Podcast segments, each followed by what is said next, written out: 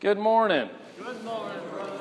It is good to see you on this Memorial Day weekend and Sunday together.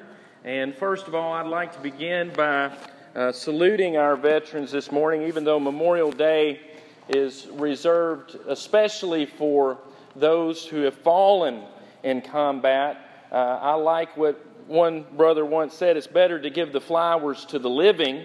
And so I think we should uh, today recognize our veterans. So if we have any veterans, if you would raise your hand or stand, whichever is convenient, we want to recognize you this morning.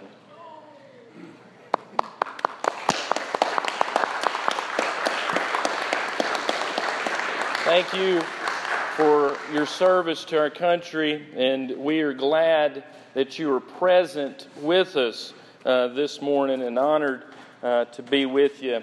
I also want to say thank you to all those who participated in Super Duper Saturday. We had about 60 kids that were blessed, uh, and they had a lot of fun, and we had a good uh, devotional together. So that continues to be a great uh, service that the church is doing for the community. Thank you for all those who sweated a little bit yesterday and uh, Thurl and who played with the, the kids. It was a wonderful event. And I also want to encourage you to invite somebody to church. Uh, invite someone, invite a friend, invite a family member. I had the unique experience yesterday of inviting uh, a gentleman to church uh, at a funeral I was attending. And uh, it just so happened that he was a member here years and years ago, and he was a member here when Brother Jack Birch was a member. And so think about how unique it is to be able to invite someone to come hear the preacher who was here almost 70 years ago. And the person that you're inviting knows that minister and was a member at the time that minister was here almost 70 years ago. So I had the special opportunity. I said, July 14th, come on out and see Brother Jack Birch, who preached here so many decades ago, who's still going strong and preaching God's Word. What a wonderful thing. So invite someone to church, and you might be surprised at the connections that they have to this congregation or to the need that they have uh, in, in their spiritual lives. Uh, so invite someone this week to church.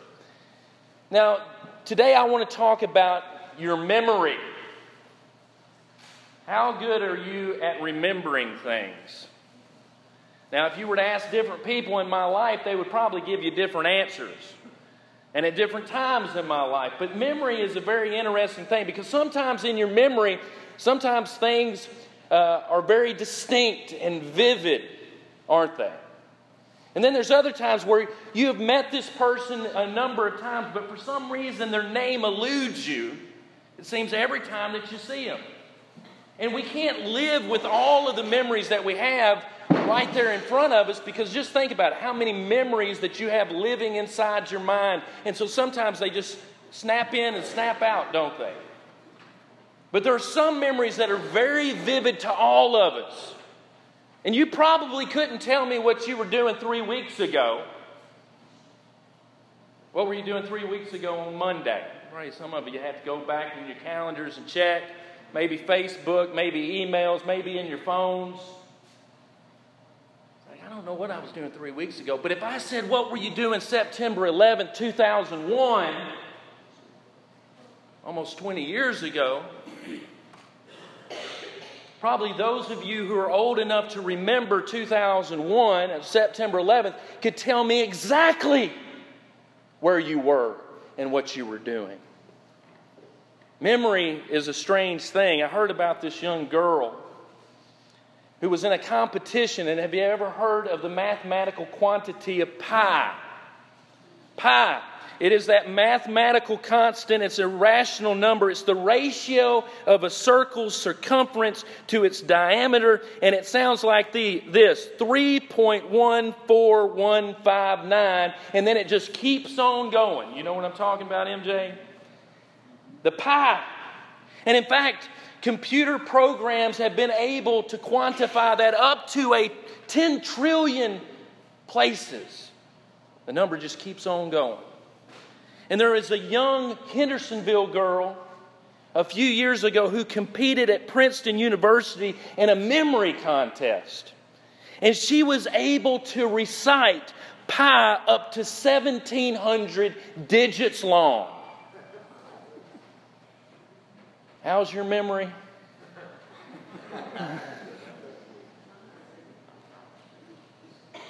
and how did she do it? She did it by working with her mother daily in the practice. And she learned it by memorizing it in increments of four, up to 1,700 digits long. But what's even more amazing is, is that she was born with glaucoma and is blind.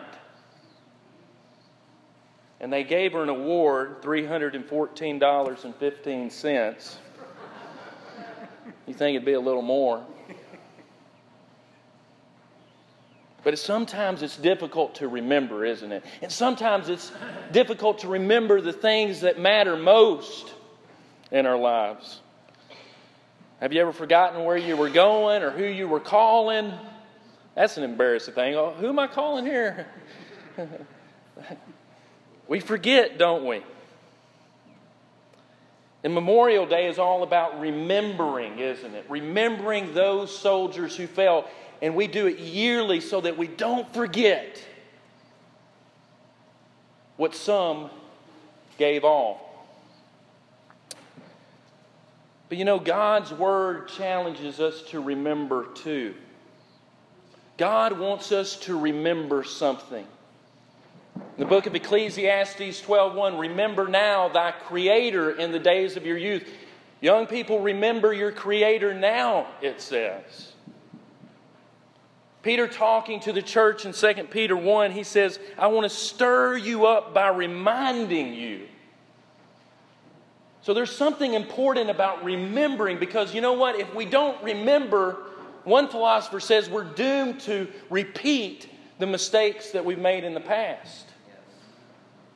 If we forget certain things, then we fall prey to doing the same thing again and again and again. And if you look at the history of our world, and if you look at the history of humanity, you see people making the same mistakes because we forget.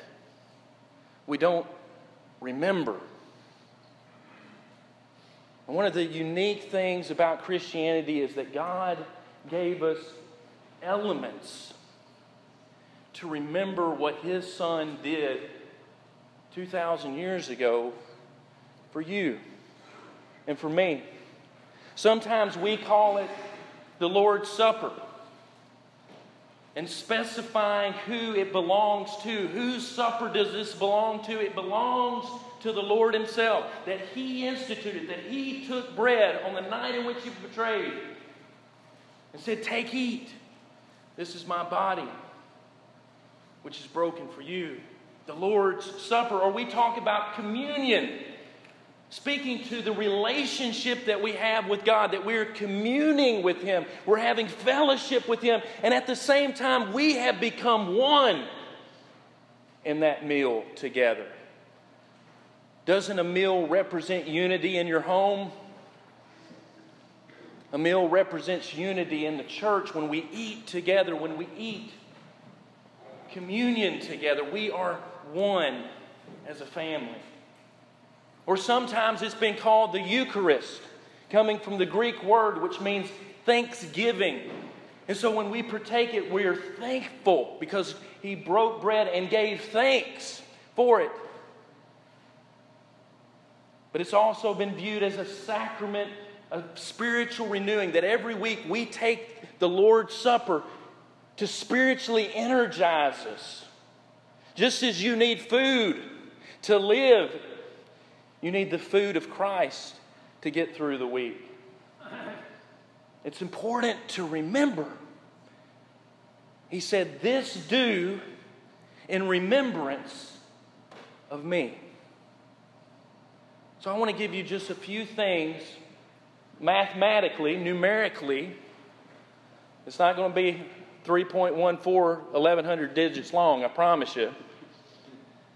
But I want to give you a few numbers that are important. Number one, one Lord. One Lord, and that's what it says of Christ in Ephesians chapter 4 that there is one Lord, and this is the way in which Jesus was talked about in the New Testament. He is called Lord. And what's interesting about that designation is, is that the Greek word, kurios, is the word that was applied in translating the word Jehovah in the Greek Old Testament. So, the same word that is applied to Jehovah God in the Old Testament, according to the Greek scriptures, when it was translated, is applied to who? To Jesus. And when Jesus talked about the Sabbath, he says, Don't you know that the Son of Man is the Lord, Kurios, of the Sabbath? Jesus is saying, I am Lord of the Sabbath. I am Jehovah of the Sabbath. When Peter preached that first gospel sermon, he says, Let all the house of Israel know assuredly that God has made the same Jesus whom you crucified both Lord and Savior. Peter also said, He is Lord of all. And then when we begin to take the emblems of communion, to remember that the Lord of all gave his life for who? For me. And if that doesn't blow your mind, I don't know what else will. That the God of all creation gave of himself in Jesus Christ to die for you and for me one Lord. Only God could make the difference for my sins. Number two, there's another thing to remember two thieves. Jesus was crucified among two thieves. And of course, it says in Matthew 27 38, then two robbers were crucified with him, one on the right and another on the left fulfilling prophecy in Isaiah where it says he made his grave with the wicked. And what you see in the cross is where is Jesus making his grave? Who is he being crucified with? The most innocent of all people to ever walk the earth is hung between two robbers, two thieves.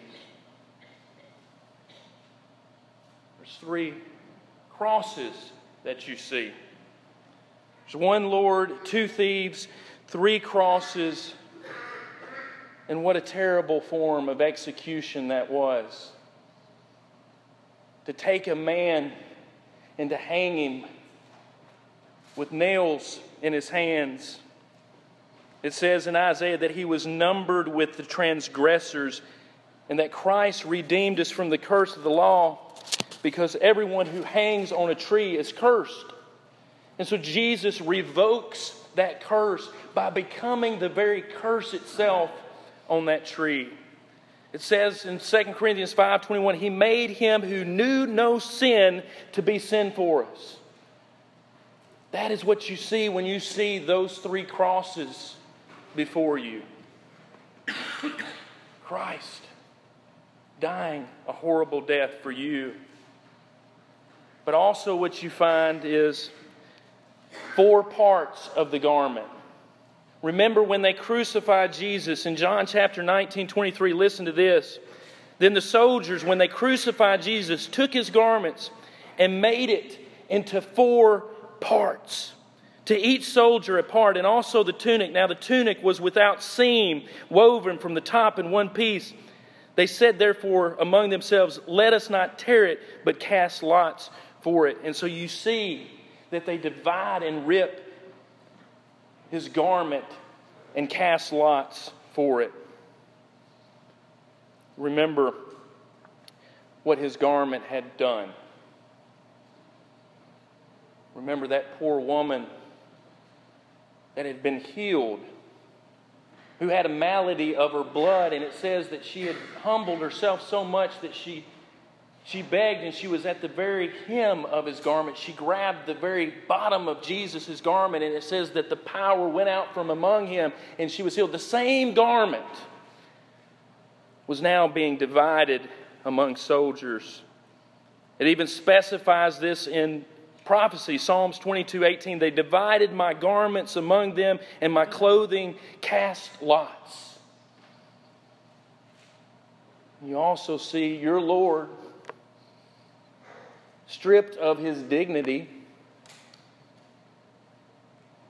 standing before an angry mob, naked, humiliated humbled lower than anything that you've ever seen. And he became naked so that we might be clothed. For as many of you have been baptized into Christ, have put on Christ, whereas Christ was robbed of his dignity, humiliated, we are given the, the dignity of Christ by becoming a part of his body, the church and restored to God Himself. We also see one Lord, two thieves, three crosses, four parts to the garment, but we also see five wounds that Jesus received. He received a nail in each of his hands and a nail in each of his feet. And also, they took a spear and crucified and, and put it into his side. It says in John 20, 25, Unless I see his hands, the print of nails, and put my finger in the print of the nails, and put my hand into his side, I will not believe. Remember Thomas? Speaking of those wounds that were in the body of Christ. And it says in John 19 34, this vivid picture, they pierced his side with a spear, and immediately blood and water came out five wounds. And not only did he receive those five wounds, but he was also scourged and received a crown of thorns. One Lord, two thieves, three crosses, four parts to the garment, five wounds, and for six hours, Christ hung on the cross. Mark 15, 28, it says, Now it was the third hour, and they crucified him, 9 a.m. And then in Matthew 27, 45, now from the sixth hour until the ninth, there was darkness over the land, and he yielded his spirit at three. For six hours, Jesus endured the cross. One Lord, two thieves, three crosses, four guards, five wounds, six hours and seven sayings. All he could say in those six hours that we have recorded in Scripture was seven things.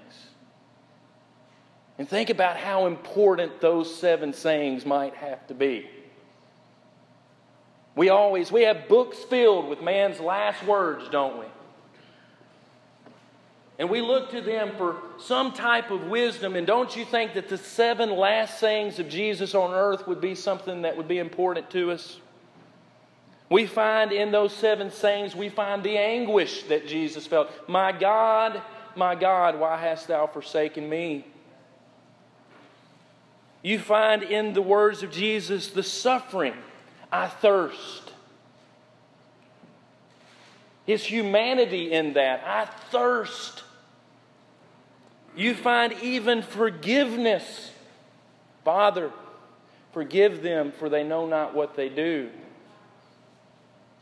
You find salvation in those words. Today, you will be with me in paradise.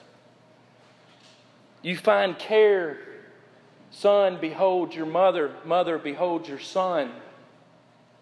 Taking care of his mother, Mary. you find the truth of who Jesus is. That even while he hung on the cross, who did he think about? Those around him, even his captors and his mother. And you also find his obedience Father, into your hands I commend my spirit. And then he finally says, with victory, it is finished. I think all of these things are worthy of our remembrance don't you? And I hope that it gives us spiritual insight not only in how someone died, but in also how we should live. Because in Jesus' last moments, you find that even though his physical body is being crucified, his spiritual life is still there. And what you find is that there is salvation, there is forgiveness, and ultimately, you find the truth of who Jesus is. Truly, this is the Son of God. That's what the centurion spoke when he saw Jesus give up the ghost. And what we find in Christ is that he is worthy of our obedience. What a sacrifice. And Christ gives us this communion and this feast so that we will never forget what he did for us. And that means this week I can live better than last week.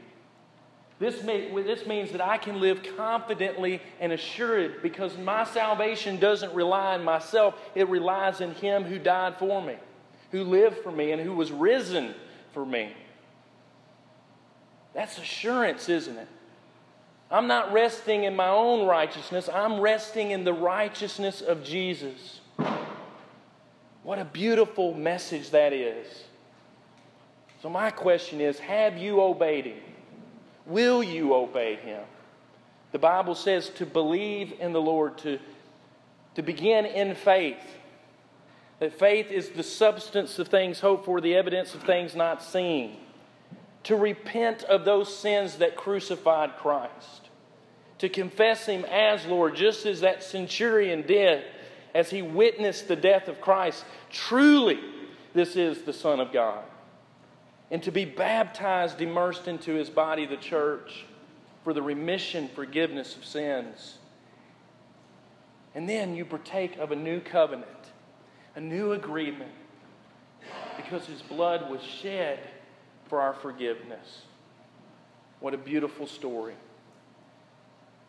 Or maybe this morning you're a Christian and you need prayers of encouragement or prayers of healing. We want to assist you with any need, and we're going to sing this next song to encourage you. So if you have any need, won't you come now as together we stand and as we sing?